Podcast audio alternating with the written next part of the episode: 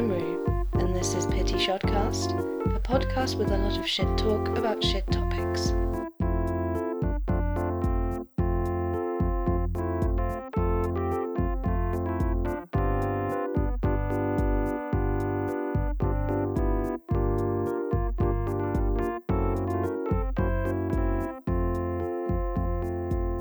So, in this podcast, I get people to write in and suggest topics for me to talk about or questions for me to answer.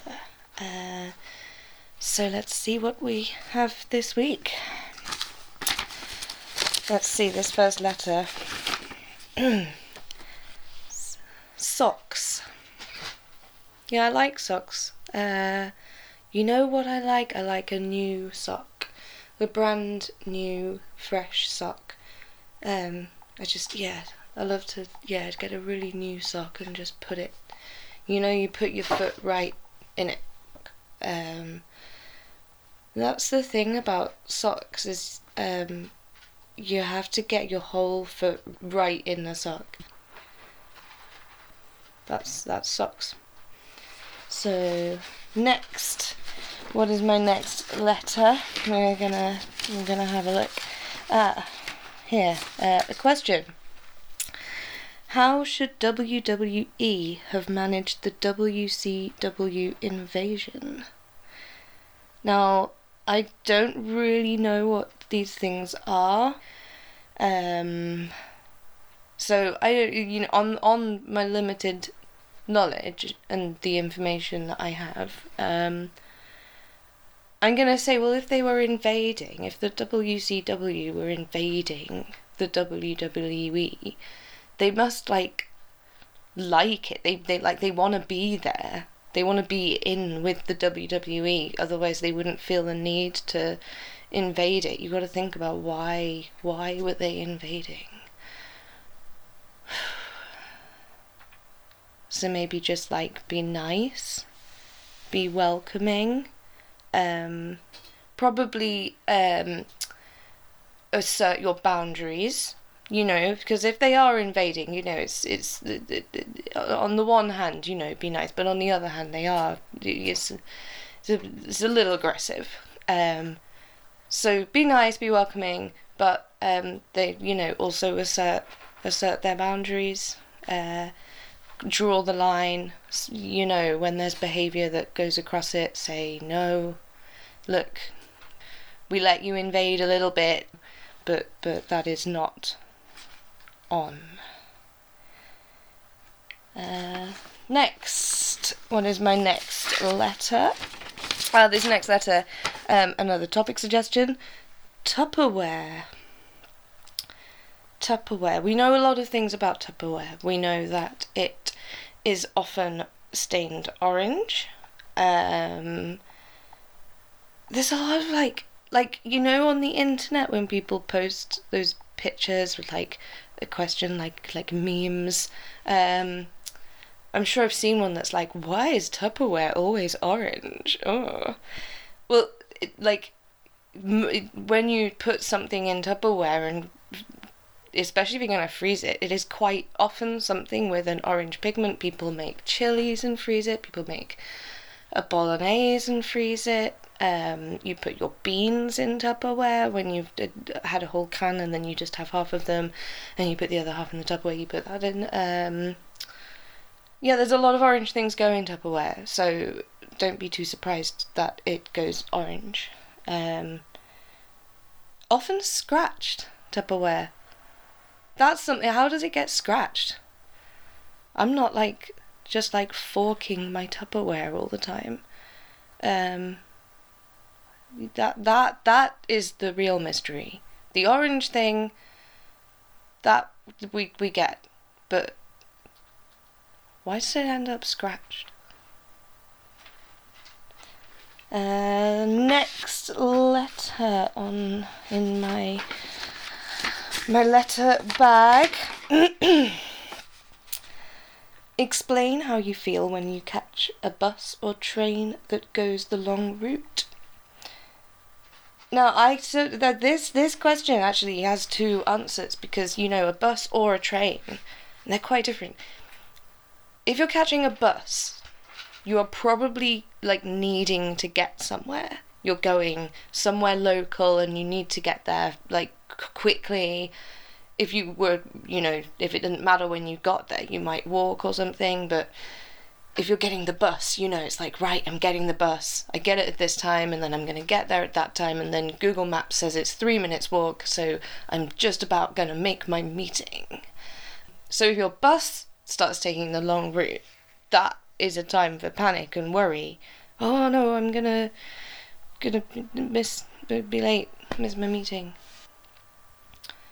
So that's yeah, that's not a nice experience. But with the train takes a long route, um, provided that you don't have to make a connection or something, um, or that your train isn't going to a meeting. But usually, when you get a train, you're going on like a long journey somewhere nice. So if it takes the long route, it might go through some nice scenery. Um, you can eat your sandwich that you obviously bought for the train because that's what you do. Um, you might, you know, listen to some music, read a magazine. It's quite nice. Have a little sleep. Trains, they're quite soporific. I always find myself nodding off a little bit. So, you know, train going the long route, not, not so bad. That's alright by me. So, my next letter is here. Ah, chicken. Chicken. There's a lot of different types of chicken. Um, you can have um, chicken, you could have it in a stir fry. Um, you could have jerk chicken, uh, peri peri chicken, um, just like a roast chicken, uh, chicken Kiev, chicken goujons. Um, then I suppose you have all of the kind of takeaway junk, chicken food, um, nuggets, um, chicken burger, uh, those those chicken things you get from Domino's. Um, they're really good. Uh, you could have um, curries, loads of chicken curries, chicken madras, uh, chicken vindaloo, chicken jalfrezi, um, a chicken biryani. Um, that's a lot of types of chicken. Next, uh, we have um, what's going to be a regular segment on the show. This is called Describe the Pavement Outside Your House.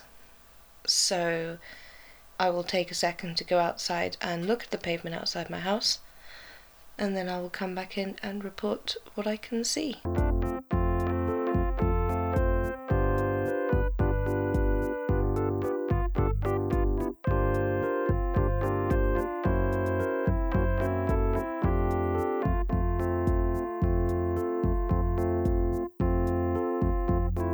Okay, I'm back. I've had a look at the pavement outside my house.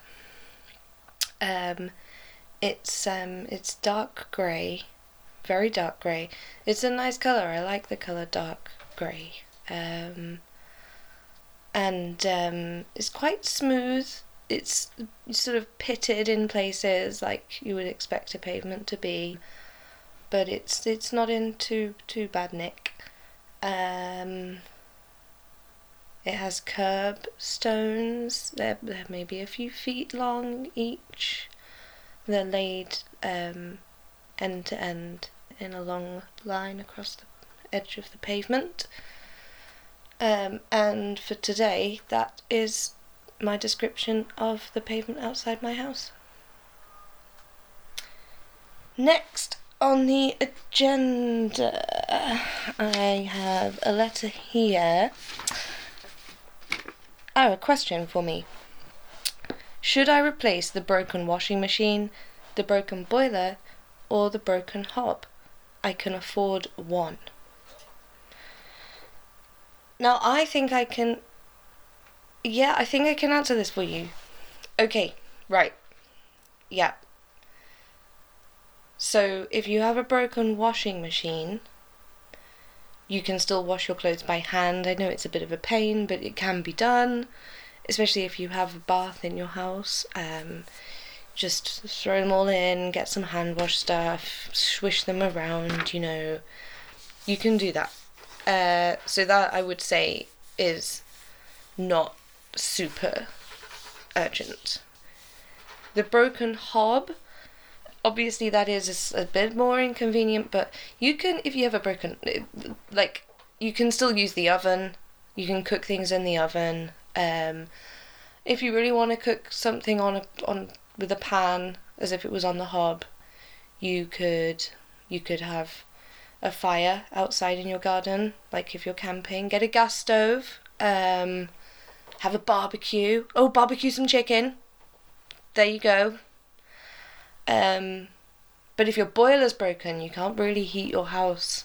Just sort of, you can't make a fire in your house really to heat it unless you have one of those fireplaces.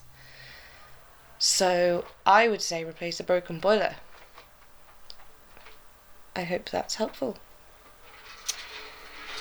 Uh, my next letter. Um, by the way, I apologise if you can hear a lot of background noise. Uh, I have pet rats and they make a lot of noise. Sorry about that.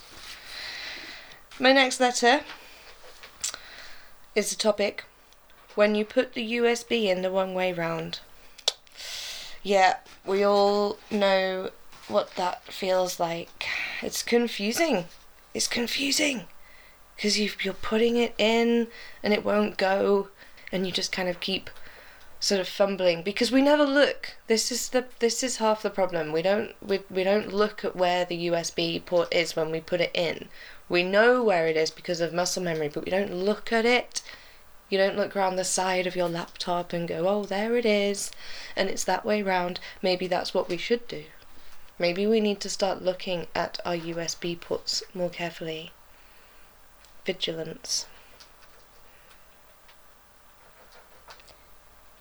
Okay. What is my next letter? Let's see.